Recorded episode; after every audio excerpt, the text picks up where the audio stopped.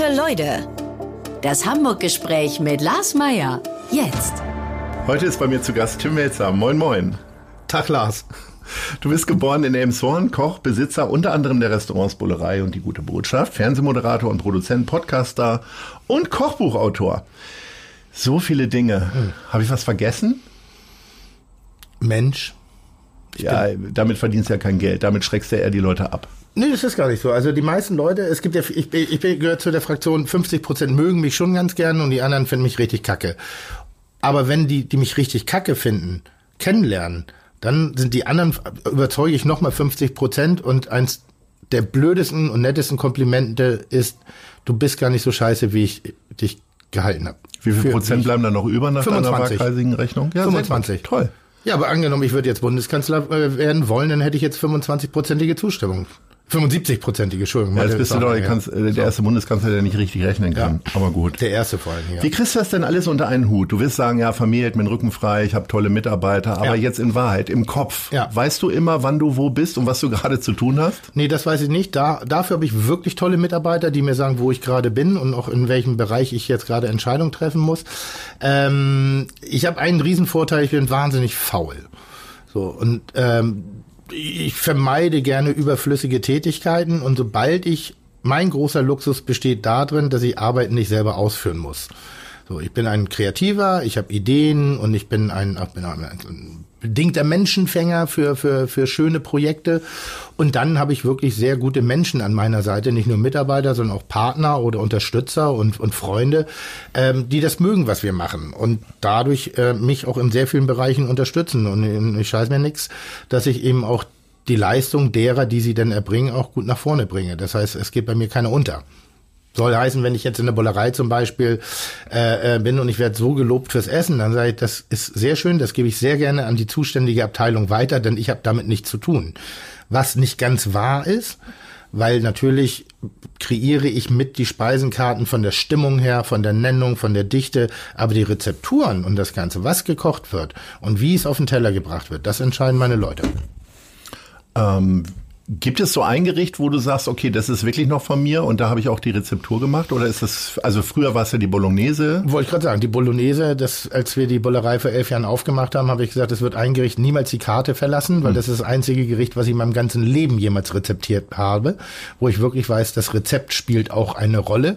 Ähm, das haben wir jetzt, lassen wir ja gerade pausieren sozusagen, ähm, da wir uns entschieden haben, dem, dem, dem Deli Platz zu machen für das schwarze Schaf in der Bullereifamilie und das ja sich über eine bestimmte Art und Weise der Speisekartengestaltung äh, zum Zeigen gibt. Nicht Fisch, nicht Fleisch. Ja, nicht Fisch, nicht Fleisch.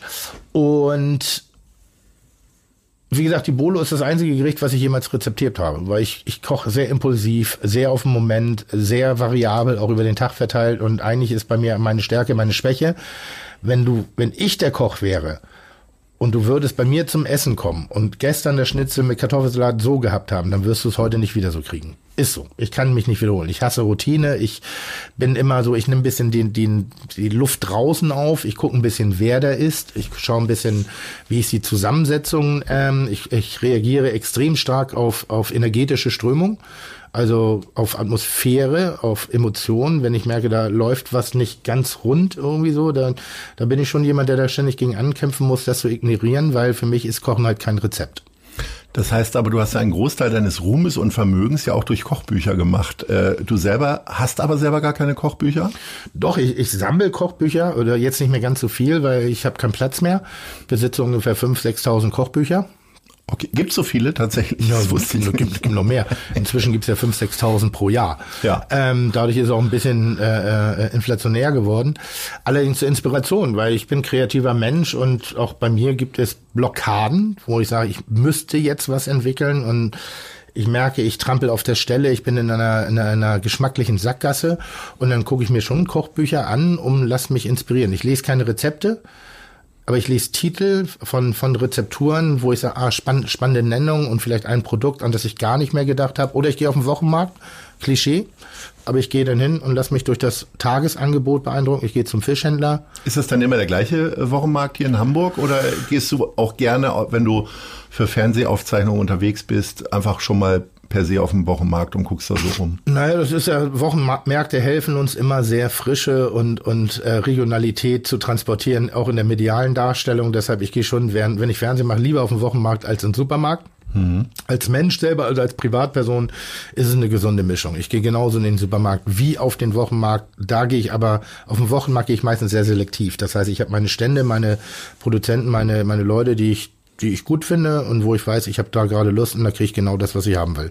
Und im Supermarkt ist die Alltagsverpflegung guckt man einem Tim Melzer immer mal wieder in den Einkaufswagen, was der so kauft und ob der nicht doch am Ende auch Maggi oder Mayonnaise aus der Tube dann im Wagen hat? Leider ja, weil das schöne Geschenk, was ihr mir gemacht habt, was sich hier vor mir befindet, ist so ein... Grüne Götterspeise? Ja, also wir gehen oft zu zweit einkaufen und bei mir landet der ganze Biokram und das hochoffizielle und wo du sagst, oh, der ist aber bewusst in der Ernährung und dann gibt's so den Schattenmenschen sozusagen.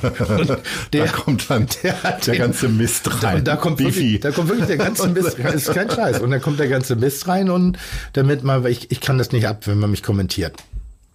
Ich kann es nicht ab. Das ist einfach so, das ist privat. Also ich, ich, ich, ich mag das auf der Straße, ich mag das im Restaurant, ich mag das, wenn ich beruflich unterwegs bin, aber ich finde, Supermarkt ist ein privater Moment, weil das ist ja sozusagen ein kleiner Blick in meinen Kühlschrank und mein Kühlschrank steht bei mir zu Hause. Und wenn Leute da denn hingucken, das ist, ich meine, früher war es Klopapier jeder weiß, wofür Klopapier da ist. Trotzdem war Klopapier immer so ein bisschen, ach, die könnten ja denken, dass ich das mache. Und natürlich mache ich das. Mhm. Aber weißt du, es, es, hat so einen Einblick in die Intimität und man könnte noch weitergehen in die Darmhygiene oder so. Viele Männer weigern sich ja Darmhygiene zu kaufen, weil die da, warum? Hm. Weil es intim ist, weil es ein bisschen was, was, was Privates ist. Und deshalb mag ich das nicht, wenn man mir in den, Super in den Einkauf guckt. Und wenn man es kommentiert, noch viel weniger. Hast du denn so Momente, wo du dann völlig unvorbereitet manchmal darauf triffst? Oder hast du es eigentlich latent schon die ganze Zeit, dass wo Leute sind, könnte auch jemand sagen, ach, der Koch Nö, oder so. Ich, ich, bin ja ein relativ treuer Mensch, was meine Wohnregion angeht. Ich, ich wechsle selten. Also jetzt, weil ich früher viel gewechselt habe, jetzt bin ich sehr lange an einem Ort. Das heißt, man, man baut eine Vertrautheit auf und ich betrachte, es gibt Momente, wo ich weiß, okay, jetzt bin ich semi-privat. Das ist, wenn ich die Schwelle zur Bullerei übertrete. Da muss ich mich manchmal denke ich, ach, stimmt ja, jetzt bin ich in der Bullerei, also muss ich ein bisschen umschalten. Wenn ich privat bin, bin ich privat. Und dann äh, ähm, aber das wissen die anderen ja nicht. Ja, ne? und das also. überrascht mich dann manchmal. Mhm. Also das, das überrascht mich in der Tat. Also es ist auch so irgendwie, wenn, wenn, ich, im Supermarkt mag ich das zum Beispiel, wenn mich Leute nach dem Rezept fragen. Das mag ich. Aber du kannst ja nur Bolognese. Ja, oder nach einer Idee. Besser gesagt, nach einer Idee fragen für was. Und dann habe ich ja genug Potenzial im Kopf, da was abzurufen. Und ich weiß auch und frage dann, warum, wo das Problem ist. Und dann helfe ich denen. Und dann denke ich, Mensch, das ist wie auf dem Dorf so ein bisschen Klönschnack in, beim Tante Emma Laden. Du weißt schon, dass du jetzt jedes Wochenende angesprochen wirst von unseren Hörerinnen und Hörern. Bitte nicht, wenn ja. Menschen drumherum sind. Ja, okay. Gibt's denn noch andere Situationen, wo du weißt, okay, ich bin ständig eine öffentliche Person, aber ich möchte das trotzdem machen. Also ich, du es ist gehst, gehst du schwimmen, gehst du in die Sauna. Ja, ich gehe zum Beispiel wirklich all die Momente, wo man eigentlich sowieso nie angesprochen werden ja. möchte. Also ich gehe wirklich nicht schwimmen. Das mache ich wegen der Öffentlichkeit, weil ich es nicht mag, so, weil ich nun, ich sag mal so, hätte ich jetzt ein Sixpack, wo alle so sagen würden. Also ja. hätte ich den Körper vom Steffen Hensler, aber meinen Charme, dann würde ich wahrscheinlich in die Schwimmballe, äh, Schwimmhalle gehen. Da ich aber meinen Charme und meinen Körper habe, ist das so, kann ich mit dem anderen nicht glänzen. Und dann ist das ist schon so ein bisschen, wo du sagst, ja, willst du jetzt nicht haben, weil du läufst Gefahr, fotografiert zu werden. Das ja. mag ich nicht. Ähm, Sauna auch nicht? Sauna haben die selten einen Fotoapparat dabei. Da, da, da völlig immer, richtig. Aber du da, gehst in die Sauna? Ja, ja, ja, ja. Okay. Ja, ja. Aber dann eher in anderen Städten in Hotels, weil man dich da nicht vermutet, oder auch hier in Hamburg? Muss jetzt nicht die Sauna sein. Nee, ich sag jetzt gerade, ob ich in Hamburg, in Hamburg war ich noch nie in der Sauna, aber, aber das liegt daran, dass ich keine zu Hause habe. Und in die Sauna gehe ich halt im Urlaub oder im langen Wochenende. Und mhm. das verbringe ich selten in Hamburg. Mhm. Mache ich auch. Ich mache Urlaub in der Stadt, aber dann kein Wellnessurlaub. Aber ich gehe ins Hammam zum Beispiel. Mhm. So, das, das, das ist so eine Sache, das finde ich geil. Und das mache ich als Person in Hamburg. Ja. Und das stört mich überhaupt nicht. Okay. Ähm, was war die Frage? Völlig egal, wir kommen jetzt wieder auf die nächsten Fragen. Die können wir ja gleich ja. nochmal nehmen. Also ob es noch andere Intimomente gibt, wo du sagst, hm? da will ich allein gelassen werden. Das mache ich nicht mehr ja. so viel wie früher. Ich war ja schon früher auch, ich sag mal, fester Bestandteil der Seitenstraßen äh, St. Paulis und, und, und war auch dementsprechend da privat unterwegs. Und um das nicht mehr wahrzunehmen, habe ich auch hin und wieder mal ein bisschen mehr Gas gegeben, weil es hilft manchmal dabei, einer, äh, ich bin hypersensibel, was so bestimmte Momente angeht und habe, ich sag mal so, so versucht, diese Wahrnehmung auch an einigen Punkten zu äh, äh, äh, betäuben. Also ich habe halt viel getrunken, fertig. Das mache ich jetzt gar nicht mehr, weil, weil das konnte ich nicht mehr abschalten. Und es gibt vielleicht ganz selektive Abende noch, ganz, ganz, ganz einzelne Abende, wo ich wirklich vergesse, dass ich ich bin und äh, dann diesen. Aber dann auch eher im geschützten Bereich oder trotzdem rausgehen? Nicht schon raus. Es ist ja nochmal, ich betrachte mich als, ich, so blöd das klingt, ich übe einen Beruf aus, er hat eine gewisse Wahrnehmung, aber mein Leben ist das Leben eines Herrn Meyers. Mhm. Das ist, ich möchte eigentlich nicht. Aber das sind inzwischen so ein paar Dinge, wo ich dann gesagt habe, über die Häufung derer Reaktionen habe ich es mir schenke ich es mir. Nun ähnelt sich unser Leben ja doch sehr, auch in der Freizeitgestaltung. Nee, ich bin, du, bei, du, bei dir liegt es ja daran, dass du über Hausverbot gekriegt hast. bei mir ist es, weil ich mir selber Hausverbot erteilt habe. Ja. So, dann kommen wir mal ja. zu äh, Örtlichkeiten, wo man vielleicht Hausverbot kriegen mhm. könnte, mhm. nämlich die Hamburg-Lieblinge. Oh ja. Welche ist deine Lieblingskneipe? Schwer zu sagen. Ähm, es gibt keine Lieblingskneipe, keinen Lieblingsort, aber es ist so immer in, in bestimmten Situationen. Ich bin wirklich ein großer Fan vom Goldenen Handschuh, ähm, weil ich dieses Ruhe sehr, sehr mag, aber auch äh, vom Elbschlosskeller. Aber das sind dann halt ganz spezielle Momente. Da würde ich jetzt nicht nachmittags um fünf reingehen, um Bierchen zu trinken, sondern da bin ich selber in einer Welt unterwegs. Ich mag das Camps gerne. Das ist eine kleine, so ein kleiner britischer Pub im Mittelweg. Ähm, ein bisschen schnoddrig, äh, äh, liebevoll geführt, teilweise mit, mit, mit netten kleinen Singer-Songwriter-Konzerten, eine ganz lustige Pöseldorfer Klientel und Pöseldorf im positiven Sinne. Das ist so das alte Pöseldorf, was auch noch so ein bisschen arty ist und alle, dann alle ein bisschen verschroben. Habe ich sonst noch eine Kneipe? Du musst ja noch eine nennen. Ach so, gut. Gut, entspann dich. Welches ist dein Lieblingstheater? Mmh, atmosphärisch St. Pauli. Das, das war jetzt keine Tonstörung, da hat nee, Melzer nee. mal nachgedacht. Atmosphärisch St. Pauli Schauspielhaus mag ich sehr. Also das ist für mich so ein bisschen, war vielleicht mein erster Kulturbereich, den ich betreten habe. Ähm, inhaltlich auch. Nee, ich, ich, ich, ich könnte jetzt weitere anbieten, aber es ist eine Mischung aus St. Pauli Theater und äh, äh, Schauspielhaus. Schauspielhaus ist schon, das hat so ein bisschen nur Grandesse. Welches ist deine Lieblingsgrünfläche? Da gibt es zwei. Die eine ist nicht grün, die ist Sand. Das ist äh, auf der anderen Seite der Landungsbrücken. Da gibt es noch ein Strandgrundstück, äh, was eigentlich nicht zu betreten ist. Aber trotzdem fordere ich alle Leute dazu auf, weil es der schönste Blick auf die Stadt. Schöner kann man es nicht haben, wenn man wirklich Romantik-Dinner haben, da kannst du, oder einen romantischen Moment haben will. Das war auch früher mal so ein Händchenhaltplatz für mich. Wenn ich mal jemanden kennenlernen wollte, gehst du in den alten Elbtunnel, drehst dich zweimal links und hast du wirklich einen Strand vor dir und du guckst auf Hamburg, auf die Landungsbrücken. Und das ist so, Hamburg ist ja eine schöne Stadt, man sieht sie ja bloß selten weil man, weil man ist ja meistens drin. Mhm. Und da siehst du Hamburg in seiner Gänze. Da kannst du eigentlich von Blankenese bis, bis äh, Elbphilharmonie und noch weiter runter gucken. Und dann hast du so den Fernsehturm und Dom, wenn da die Lichter leuchten. Da hast du die Stadionlichter von dem Stadion St. Pauli. Ähm, und das ist schon, das ist sehr berührend. Das ist so, so ein Moment, das ist so ein Zuhause-Moment. Und das andere ist Wohlerspark. Das ist so eine grüne Grünfläche, die ich sehr, sehr drollig finde, weil das ist so ein. Habe ich tatsächlich erst vor ein paar Jahren entdeckt. Central Obwohl ich da seit Ewigkeiten um die Ecke wohne. Ja, so ein Central Park ähnlicher hippiesker, freigeistiger Park, der sich schön durchmischt mit allem. Und ich mag diese Atmosphäre. Da hast du eben halt die Leute, die mit Kopfhörer ihre eigene Disco feiern. Du hast die Slackliner, du hast die, die, die Großfamilien am Grill. Ich weiß gar nicht, ob man grillen darf. Deshalb weiß nicht, ob Jetzt gerade darf. vielleicht nicht, aber. Und ja. das ist muggelig. Und das ist so, und das ist ein alter Friedhof. Vielleicht ist das auch noch, was die, mhm. was die Atmosphäre so ein bisschen mit sich bringt. Und du hast dann noch so ein paar Grabsteine drumherum und das ist schon schön. Mag ich sehr. Ich mag auch die Ecke sehr. Welches ist dein Lieblingsmuseum? Mit Museen kann ich nicht so viel dienen, weil ich lustigerweise in Hamburg nicht, gar nicht in Museen gehe auch nicht im Rahmen der langen Nacht der Museen, die ich glaube ich, da, wo ich immer mal mitmachen wollte, ich es aber noch nie geschafft habe und grundsätzlich kein ganz großer Freund bin von Museen, weil es immer so ein bisschen tot ist und es ist nur es ist eher zum Angucken als zum Erleben. Wenn ich zwei sowas wie Museen nennen würde, dann wäre es für mich das Miniatur Wunderland, das ich wirklich spektakulär finde und äh, da selber in Begleitung eines Touristen äh, mit hingegangen bin und ich einfach nur Hands up und sagen kann, bravo, bravo, das ist echt toll gemacht. Und vielleicht die Affenfaustgalerie. Das ist so eine kleine Galerie auf dem Kiez irgendwie, die ich weiß, ist kein Museum, ist eine Galerie, aber die mich anspricht. Welches ist dein Lieblingslied über Hamburg?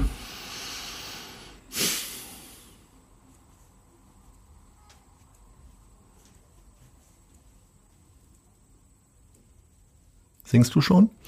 Nee, ich singe nie mit. Ich kann auch keinen einzigen Text, aber es gibt so unterschiedliche Momente. Und das, da fallen mir halt so zwei, drei ein. Also,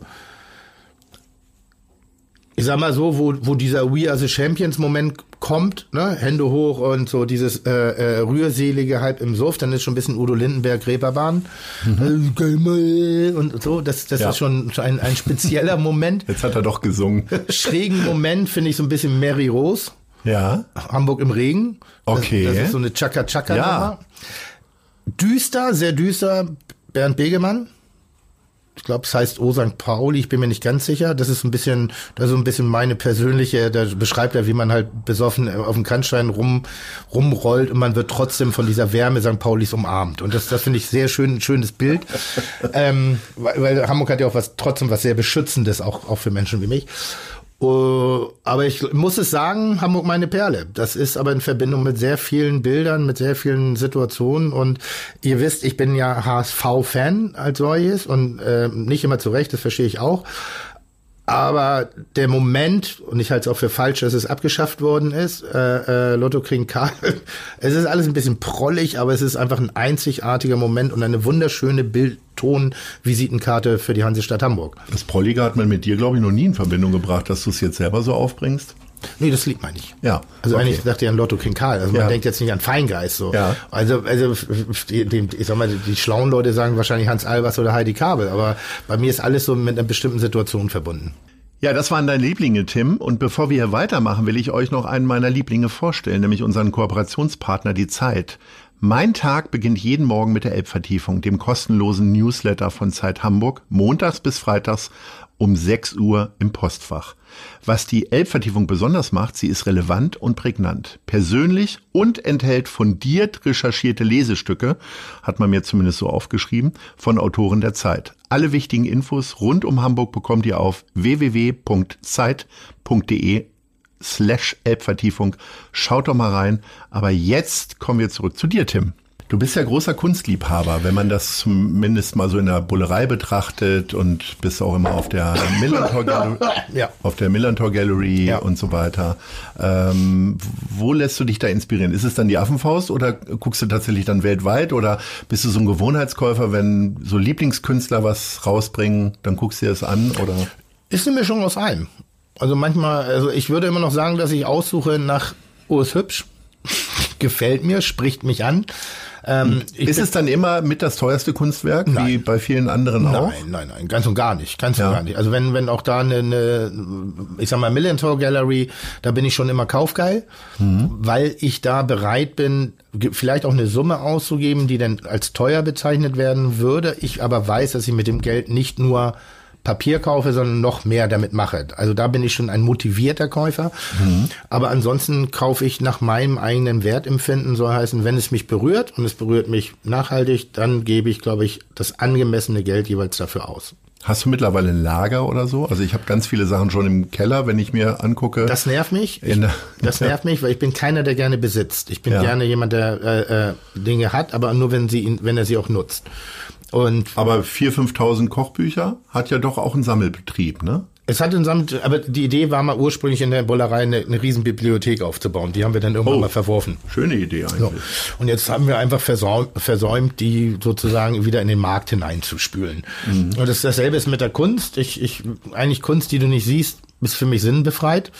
Ähm, das heißt, ich habe ein paar Sachen im Lager stehen. Ähm, denke jetzt gerade drüber nach, dieses Ordnungsprinzip der, der kleinen Japanerin anzuwenden und zu sagen, okay, dann löse ich auch davon.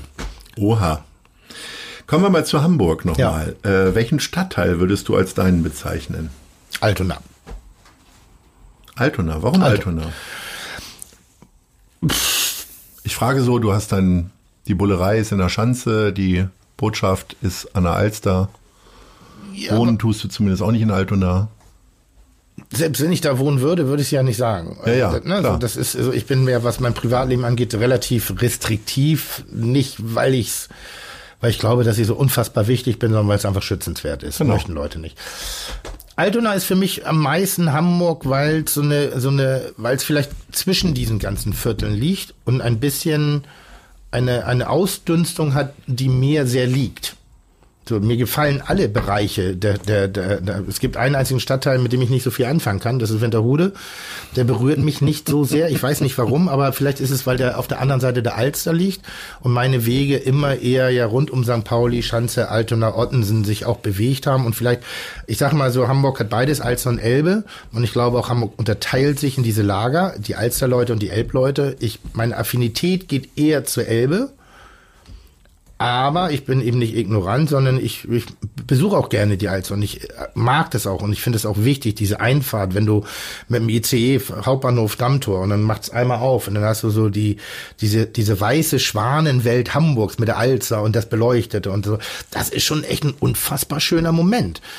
Aber wenn du mich, also so was aus mir dünstet, das ist Altona. Warum auch immer, kann ich nicht sagen. Ähm, was fehlt kulinarisch in Hamburg? Ähm, eine ganze Menge, vor allen Dingen Mut seitens der Gäste.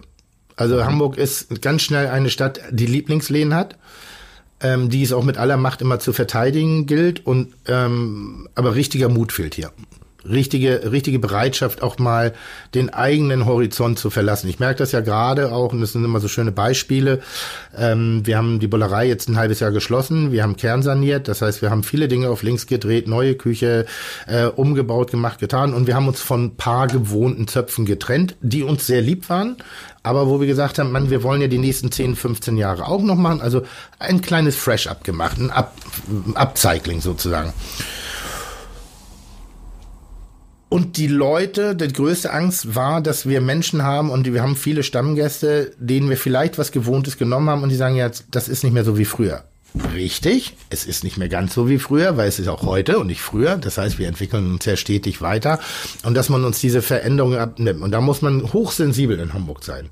Also das ist manchmal schon, wenn du äh, andere Tischdecken eindeckst ich sag mal so, wenn Italiener die ganze Zeit rot-weiß karierte Tischdecken hat und jetzt auf weiße geht. Ist ja ein Qualitätssiegel auch. Da werden, da werden Leute sagen, wieso, was ist hier los? Machst du jetzt Fine Dining oder so? Nee, ich mache einfach nur weiß. Wenn du, wenn der Gast das sozusagen assoziiert als Fine Dining, ist das vielleicht gar nicht die Motivation des Gastgebers.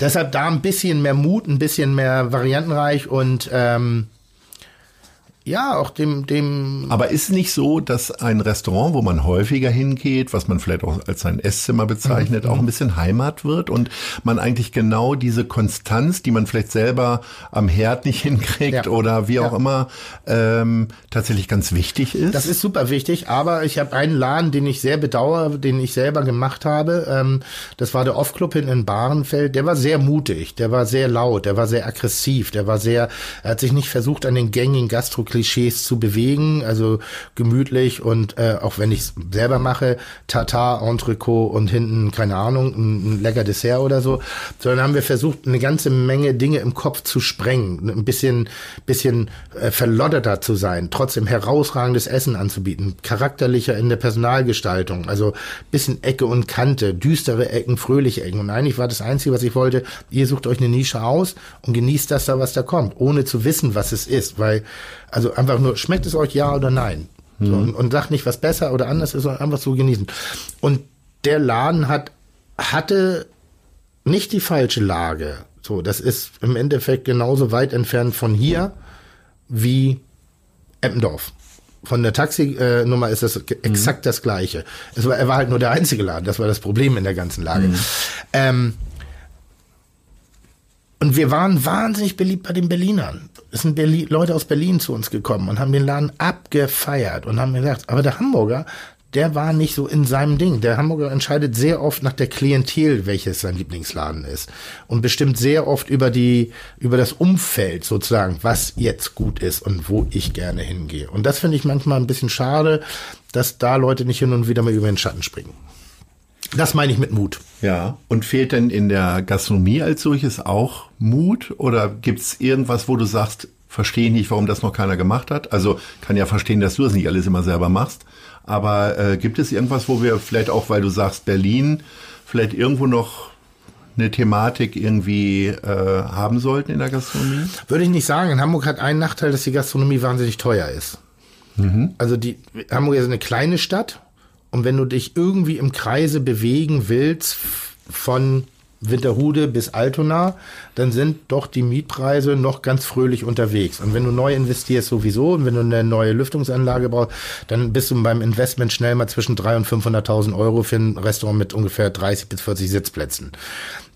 Dass da manchmal der Mut fehlt, konsequent was durchzuziehen das kann ich total nachvollziehen. Das war früher leichter. Mein erster Laden hat 100.000 Mark gekostet. Das ist eine Summe, selbst wenn ich das Ding komplett an die Wand gefahren hätte, hätte ich mit ehrlicher Arbeit irgendwie wieder abbezahlen können. Bei drei bis 500 sieht das schon ganz anders aus. Und wenn du nicht wenn du nicht landest, und wir haben immer wieder so paar Beispiele in der Stadt, wo du sagst, hätte eigentlich funktionieren können und, und, und, und da ein echtes Investment dahinter stehen würde, dann würde es jemand auch finanziell im Negativen sein ganzes Leben begleiten. Und deshalb verstehe ich, dass hin und wieder mal Leute auch etwas auf die Bremse treten. Du hast ja zu den markantesten Veränderungen im äh, Delhi gehört ja, dass ihr auf den Burger verzichtet habt. Also ja. nur aus eigenen Beobachtungen denke ich mal, dass mittags 20 bis 30 Prozent der Leute Burger gegessen haben. Kann es hochgehen auf 30 bis 40 Prozent, ja. Und ähm, was ich mich tatsächlich frage ist, hört das eigentlich nie auf mit diesem Burger-Trend? Also bei euch schon? Ihr habt den jetzt nicht mehr auf der Karte. Und was ist jetzt so das nächste Burger-Ding? Machst du dir darüber Gedanken? Ja, also wir hatten eine Welle der Burger und dass das irgendwann abflaut, ähm, das flaut auch schon ab, äh, ähm, das ist klar, aber es ist so in den Alltag hinübergerutscht. Aber die Schlangenbildung äh, vor den Restaurants, äh, von denen du sprichst, das ist ja schon echt weniger geworden, weil das Angebot auch größer geworden ist. Der Burger hat einen großen Vorteil, der hat einen sehr schönen, einen schönen Einstiegsimpuls in die Gastronomie für alle, für alle äh, Altersstufen, für alle Einkommensstufen, als auch für alle Erwartungshaltungen. Auf der einen Seite kannst du ab sieben, acht Euro schon was Anständiges anbieten. Das ist eben auch für die junge Generation was Feines. Und wenn du gutes Ambiente hast, also nicht nur den Stinkeimbiss, sondern auch ein bisschen drumherum, dann, ja, warum nicht? Ähm, wenn du, wenn du jetzt sehr unsicher bist mit Essen irgendwie so, bietet dir der Burger immer eine gewisse Sicherheit. Also ein Burger, sicherlich kannst du ihn mal totbraten und du kannst vielleicht auch das Brötchen mal zu trocken haben oder du kannst bestimmt, aber eigentlich bietet dir der Burger eine absolute Sicherheit an. Das war auch einer der Gründe, warum bei uns so viel diesen Burger gegessen haben, weil das ist so, oh, die Karte ist vielleicht ein bisschen wild und ein bisschen dit und dat, aber einen Burger kenne ich, den bestelle ich mal. Und wir versuchen jetzt in der Bullerei innerhalb des schwarzen Schafes, das ist das Konzept des Delis, eben auch unsere Komfortzone zu verlassen und eine ähnliche Wahrnehmung zu kreieren. Das wird ein bisschen dauern, die aber dieselbe, dasselbe Vertrauen verursacht. Also soll heißen, wir werden Gerichte auf der Karte haben, die weder Fisch noch Fleisch sind, aber im, im Lesemoment, im Duktus so sind, dass es dir eigentlich nicht auffallen soll sondern dass du dich angesprochen fühlst durch vertraute Nennung, durch vertraute Namen. Also nicht so im Gesundheitsapparat sich bewegen, sondern nach wie vor im kompletten Lust- und Genussapparat. Ähm, und was kommt jetzt nach dem Burger-Trend? Nenn mal eine Spezialität, wo du glaubst, das könnte jetzt, das könnte auch wieder so eine Einstiegsdroge werden.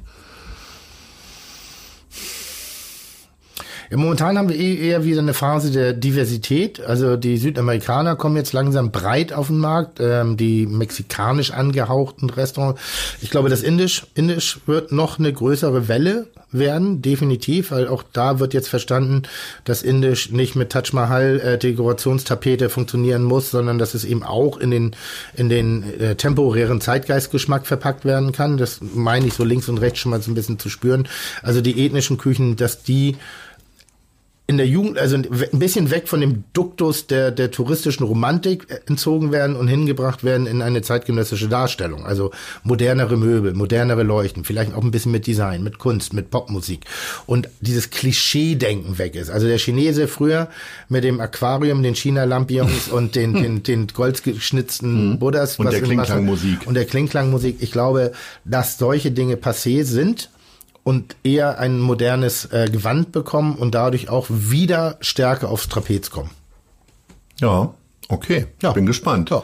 Wir kommen jetzt mal zu den Fragen der anderen Leute. Wir haben zwei Leute gefragt. Leute, Leute. Die äh, möglicherweise eine schöne Frage würde ich haben. Mhm. Hier kommt die erste.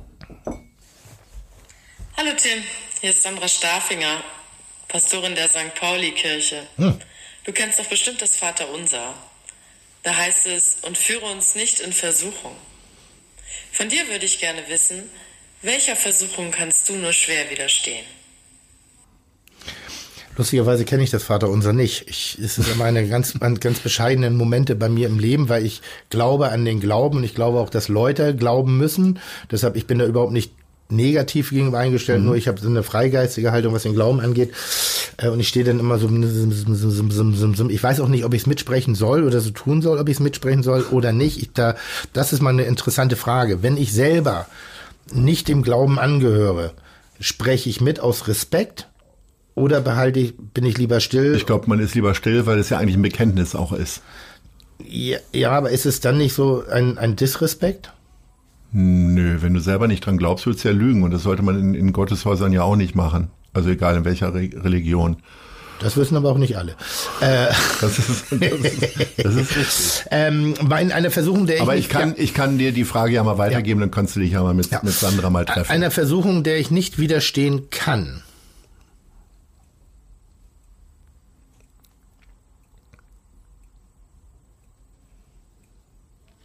Ich sag mal so, wo. Ich habe da nichts.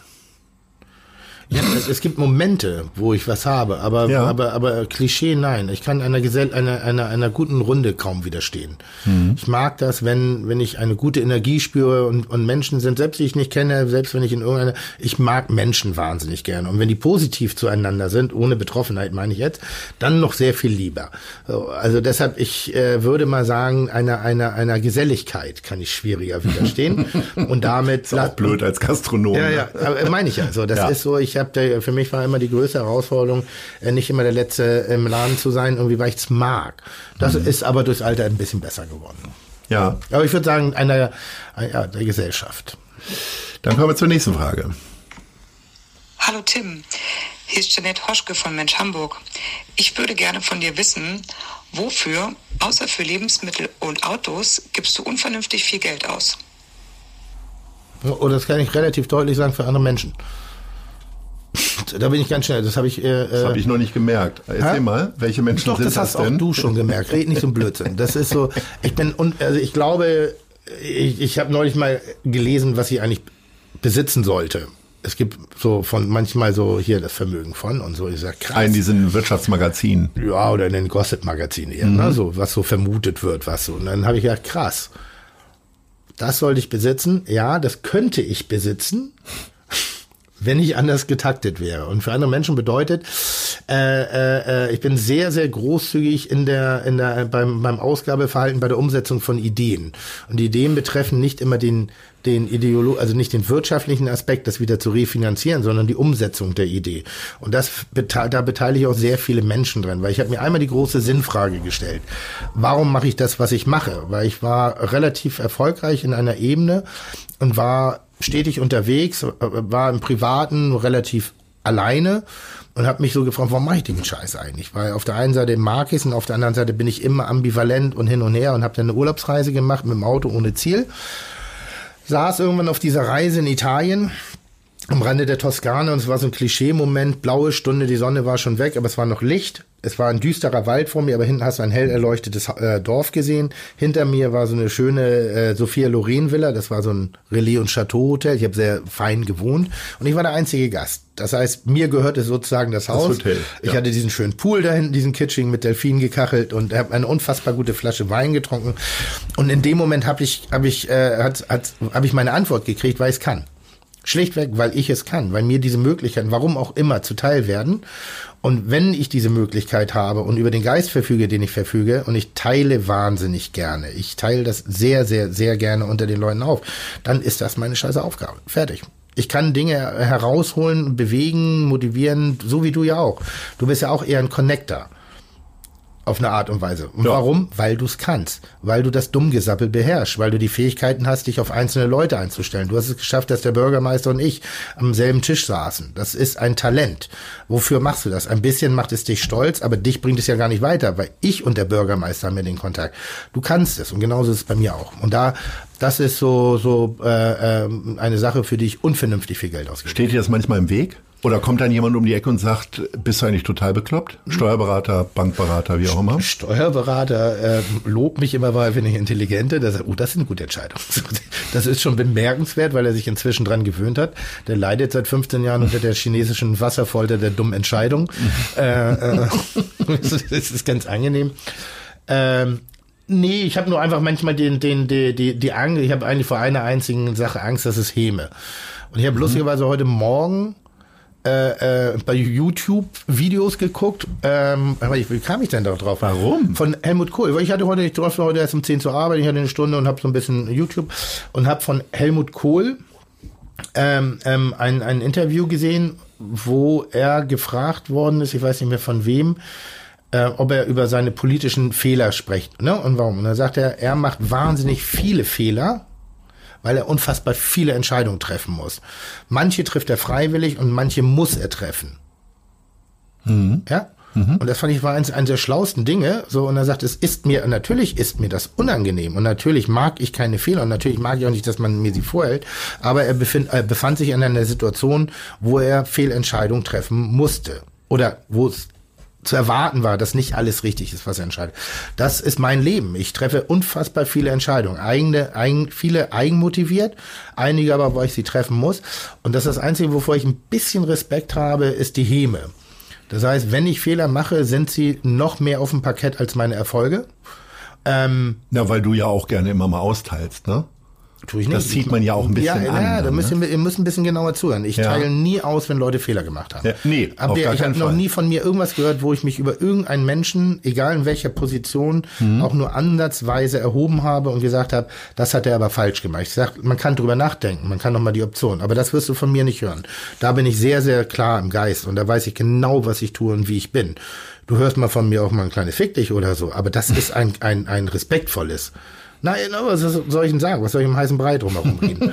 aber ich habe Angst vor der Häme. Das erste Schimpfwort nach 30 Minuten ungefähr. Ich habe Angst vor der Häme, weil von den von den Sofaforzern irgendwie so, ähm, ich bin seit ungefähr knapp zwei Jahren. Aber jetzt hast du so eine lange Strecke gemacht, jetzt kann dich das doch auch nichts mehr angehen, oder? Nochmal, es berührt mich. Ich mach's ja, mit Leidenschaft. Ich will's, Ja. ich mach's ja nicht mit Absicht. Ja. Sondern und so, ich mache halt Dinge falsch, fertig. Und und dann so nach 15 Jahren äh, und ich bin ja fleißig und ich mache das auch wirklich gern und ich mache es eigentlich auch nicht mit einem bösen Hintergedanken. Und wenn dann dann dann machst du was falsch und dann heißt es so, ne, habe ich ja gewusst, dass der nichts kann. Was ich neben dem dummen Sprüchen, die du machst, dem guten Kochen, was du zumindest veranlasst mittlerweile, bei dir tatsächlich am meisten schätze, ist, äh, dass du, du hast es jetzt gerade so über die Projekte erklärt, aber unglaublich hilfsbereit bist und anderen Leuten hilfst. Ganz viele Projekte wirklich komplett unter dem Mantel der Verschwiegenheit, was ich schon mal gut finde, weil es ja auch eine Ehrlichkeit hat, dass du dich wirklich um die Leute irgendwie bemühst. Ähm, was ist da der Antrieb? Hast du selber schon mal richtig Not erlebt, dass du sagst, das soll mir nicht passieren. Das ist bei mir manchmal wirklich der Antrieb, dass ich sage, okay, wenn ich jemandem helfen kann, dann helfe ich, weil ich wäre froh gewesen, wenn mir früher auch irgendwann mal geholfen worden wäre. Oder ähm, ist es tatsächlich etwas, wo du sagst, ich habe so viel Sonnenschein, da gebe ich gerne was von ab. Also ich glaube immer, dass es eine Form des Grundcharakters ist, weil ich auch schon als kleines Kind sozusagen eher der Beschützer war als der Angreifer. Ähm, das wird wahrscheinlich was mit meiner Erziehung zu tun haben, dass äh, äh, mein Elternhaus oder meine Familie auf solche Sachen schon Wert legt, ne? auf soziale Kompetenz und und auch auch also generell im Leben, dass wir uns schon als Familie Aber du machst es dir ja bei der ganzen Sache gar nicht einfach. Nee, aber- Andere würden jetzt, was weiß ich, 10.000 Euro spenden und dann sagen so, alles gut. Hm. Du engagierst dich ja richtig persönlich. Also gibst ja richtig Zeit da rein und Aufwand, egal um welches Projekt es Ja. geht. Und wenn du dich nur bei Kick mit Herz ins Tor stellst und dir die Bälle um die Ohren fliegen. Und mit dem Meniskus reißt beim Wasserflaschen aufheben. Ja. Äh, nee, ich glaube, das ja. Das ist die Erziehung. Ich glaube, das ist einfach äh, äh, Dann hat ja doch ein bisschen Erziehung auch gewirkt Ja, bei dir. ja, ist Toll. ja, ich kann ja auch mich anständig benehmen. Ich gehe nur sehr dezent damit um. aber, Nein, aber wirklich, ich glaube, das ist einfach ah, so ein bisschen Grund-DNA, die hat man. Es gibt äh, äh, eher die, die Helfer, das Helfersyndrom vielleicht in uns drin. Äh, auch unser Kreis besteht ja aus vielen Menschen, die sich sehr gerne engagieren, auch über, also auch außerhalb der persönlichen Wahrnehmung und Darstellung, sondern die an vielen Ebenen stricken. Ähm, und warum tue ich es? Ah, ich komme aus dem Umfeld, wo ich mir Dinge erarbeiten musste. Ich selber bin in, habe in einigen Bereichen mal Hilfe bekommen. Das war jetzt keine Nothilfe, sondern das waren Hilfen, um mein Leben weiter zu, zu leben. Das war am Anfang meiner Ausbildung, als ich auch nicht mehr zu Hause gewohnt habe, eine Berufsausbildungsbeihilfe, dass ich überhaupt diese Ausbildung machen konnte. Da habe ich einmal am so Sozialsystem genascht. Das heißt, ich wurde gefördert, man hat mir einen Teil der Miete bezahlt und einen Teil des, des, der, der Lebenskosten zusätzlich zu meinem Ausbildungsgehalt, was mir möglich gemacht hat, sozusagen die Saat zu setzen für das, was ich jetzt jetzt mache. Ähm, das heißt, ich habe einmal an dem Sozialstaat teilgenommen und war sehr, sehr dankbar dafür, sonst würde ich wahrscheinlich hier nicht sitzen. Deshalb habe ich einen Höllenrespekt vor dem Sozialstaat und finde auch, dass unser System gut ist, wenn es nicht missbraucht wird. Also BAföG von, von, von Rechtsanwaltkindern, die äh, das einfach nur machen, weil sie wissen, wie das Pr Prinzip funktioniert, funktioniert. Mhm. finde ich hoch, hochgradig verachtenswert hochgradig verachtenswert. Sollen sie sich schämen, weil BAföG ist für Leute gemacht, die es sich nicht leisten könnten, aufgrund von familiären Strukturen gegebenenfalls ein Studium anzugehen. Und das, so denke ich. Und ich denke auch, dass äh, jede Form jetzt gerade in der Krise, links und rechts habe ich es mal gehört, irgendwie, also jede Form des Missbrauchs an Kurzarbeit finde ich hochgradig kriminell, wirklich hochgradig kriminell, weil es ist dafür da, dass wir solche Krisen bewerkstelligen können und nicht für uns, sondern für die Mitarbeiter, die viel mehr an Abhängigkeiten gebunden sind als wir.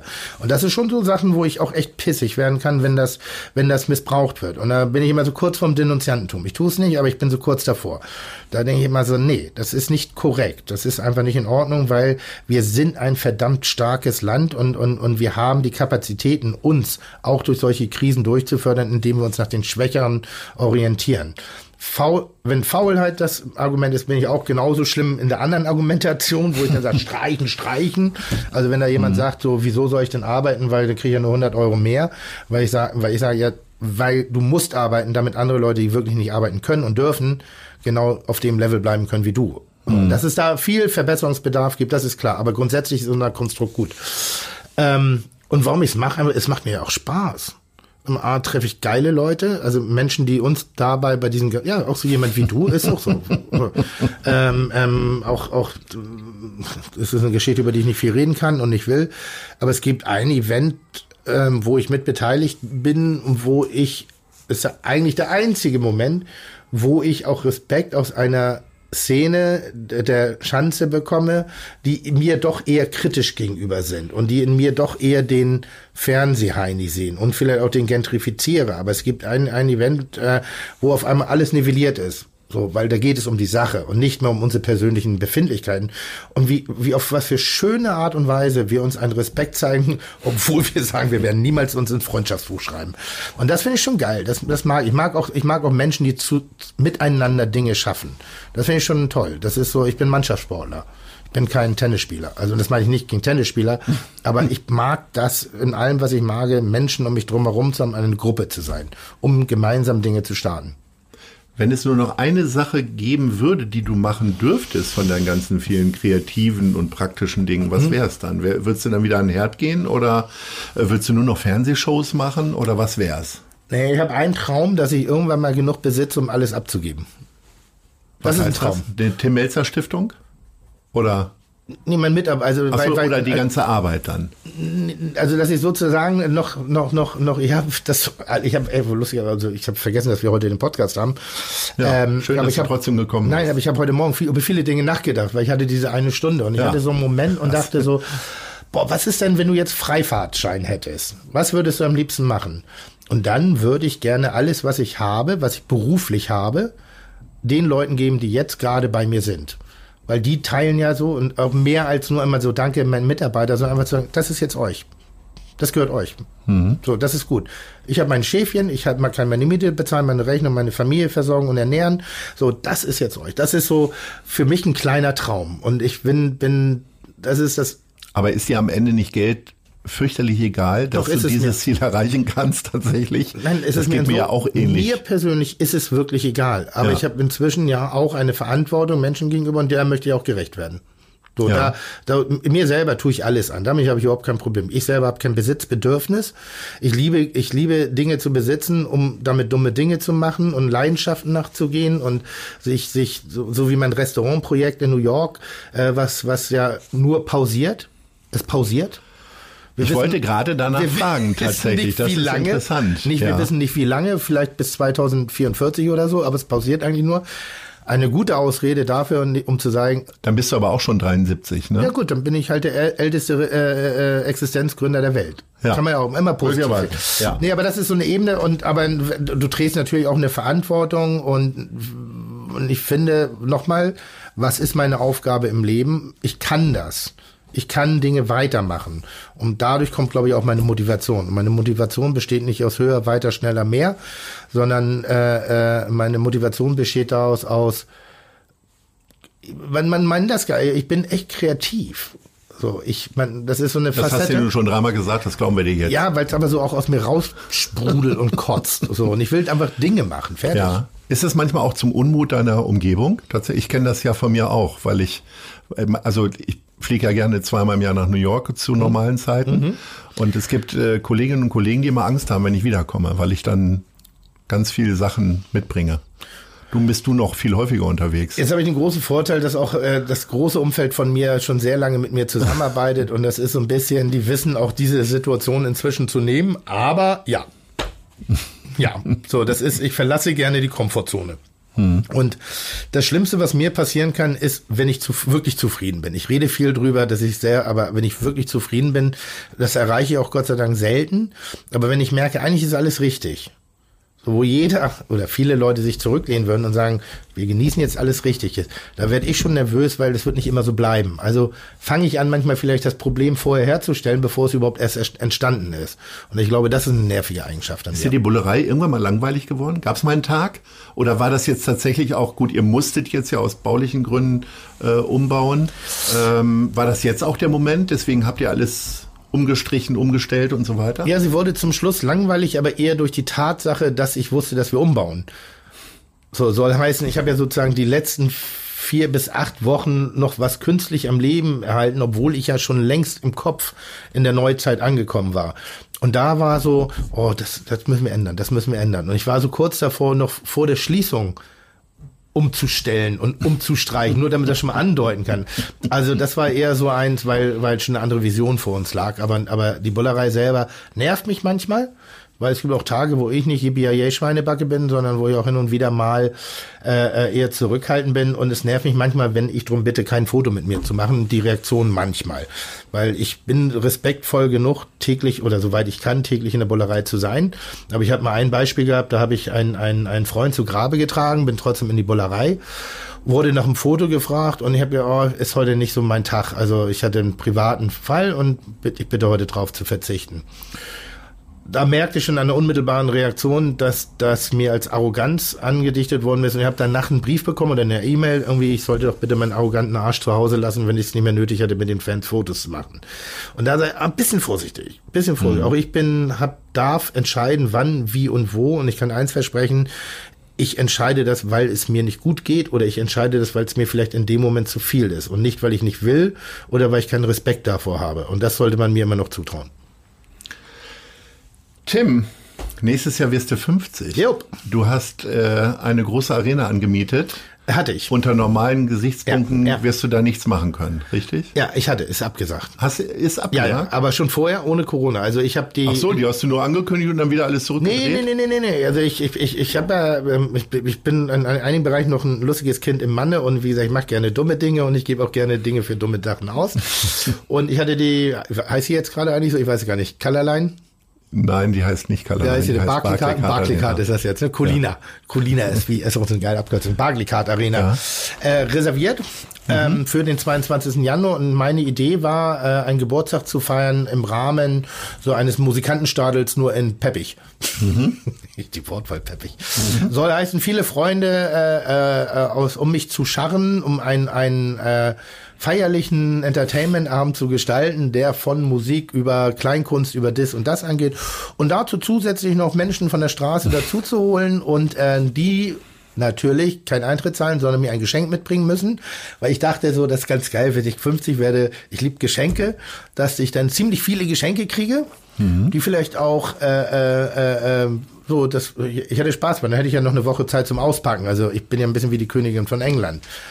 Ich mag meinen Geburtstag schon sehr und ich rufe auch Leute an, um sie daran zu erinnern, dass ich heute Geburtstag habe, lege ich dann wieder auf. Ich damit, weiß. Damit Leute nicht sagen, oh, habe hab ich vergessen. Und ich bin auch nicht sauer, wenn man es vergisst. Weil es geht mir ständig Na so. ja. Na, es geht mir ständig. Ich Ja, vergesse das ständig weiß ich. Da Geburtstag. bist du sehr ignorant. Ja. Ich bin ja auch 50 Ja, geworden. aber jemand, der nicht drüber spricht, dass er Geburtstag hat und dann irgendwie was erwartet, nein.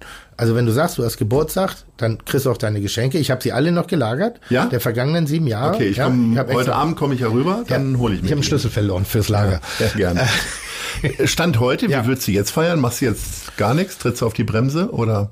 Ja, Stand heute ist ja nur das, was vorgegeben ist. Also ich kann nicht viel mehr planen und kann nicht viel mehr. Das heißt, ich glaube, ich werde mich sehr beschenken. Ich glaube, ich werde einfach in einem kleinen, kleinen Kreise sehr fulminant feiern. Fulminant im Sinne nicht von laut, sondern mit wirklich tollen Wein, tollem Essen und hoffentlich einem sehr, so ein bisschen das große Fressen veranstalten. Mit, mit, mit, vielleicht gönne ich mir, dass ich mir einen Koch miete, der geil kocht.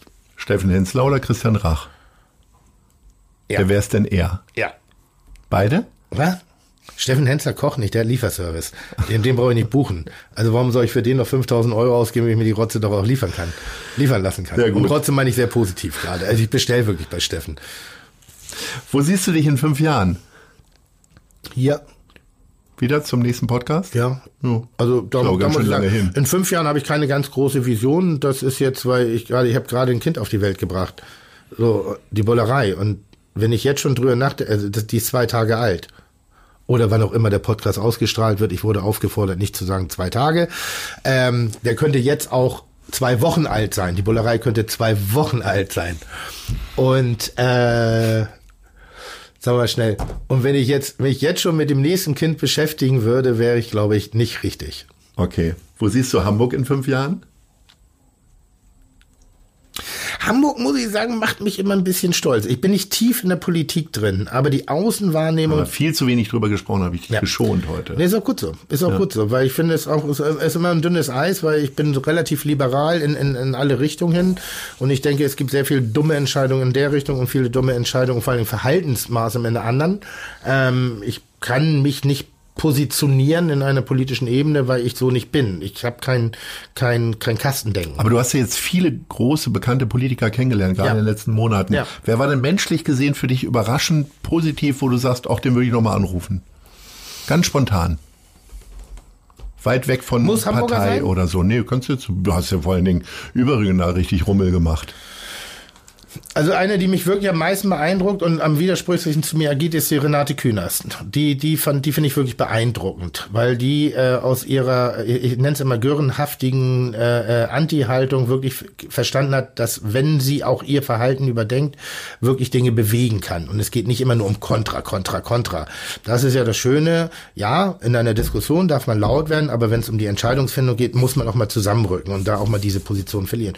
Und da fand ich sie eigentlich eine der Personen, die das am, am, am also ich sag mal, ich war immer eher anti-Kühners und die hat mich aber durch ihre Art sehr, sehr begeistert. Sehr begeistert. Und ansonsten halt bin ich in Hamburg ganz gut bedient. Sehr schön. Apropos begeistert. Das war's schon. Es hat Hm? Was? mich sehr begeistert.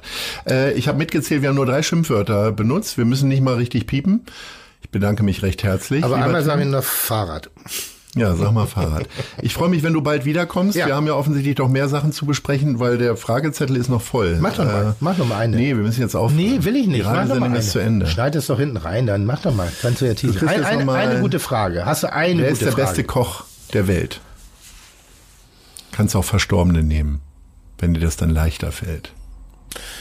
den ich persönlich kenne und dessen Schönheit seiner Kochkunst essen durfte und probieren durfte im privaten Bereich und wer mir Ehrfurcht, wirklich Ehrfurcht und Demut mit einem nee, mit einem verkackten Salat herangezaubert hat, ist Eckert Witzigmann. Toll. Der- Der ist magisch. Der ist jetzt nicht berühmt für seine Salate, aber du hast ihn jetzt berühmt sag, gemacht. Nein, aber, aber es war einfach ein Dressing. Und ich dachte, Alter, ich sehe, was er macht, ich sehe, wie es ist. Dressing. Und das Ding ist einfach, es, es gibt Leute, die haben wirkliches Talent und die haben wirklich eine Begabung. Und Eckert hat eine echte Begabung. Gibt wahrscheinlich andere, wo sagen, ach, technisch versierter, dit, das, jenes. Aber da habe ich, da, da war ich beeindruckt nur dadurch, dass er es gemacht hat. Und es gab keinen Grund, beeindruckt zu sein, weil es war ein Salat. So, Das war Bam. da haben wir den Salat. Dankeschön. Danke, Tim. Tschüss. Bitteschön. Tschüss. Das war Gute Leute. Das Hamburg-Gespräch mit Lars Meier. Von der Gute-Leute-Fabrik, Szene Hamburg und 917XFM. Folgt dem Hamburg-Gespräch als Podcast auf allen bekannten Streaming-Plattformen. Und die nächste Ausgabe gibt es natürlich auch wieder hier bei 917XFM, Hamburgs Musiksender.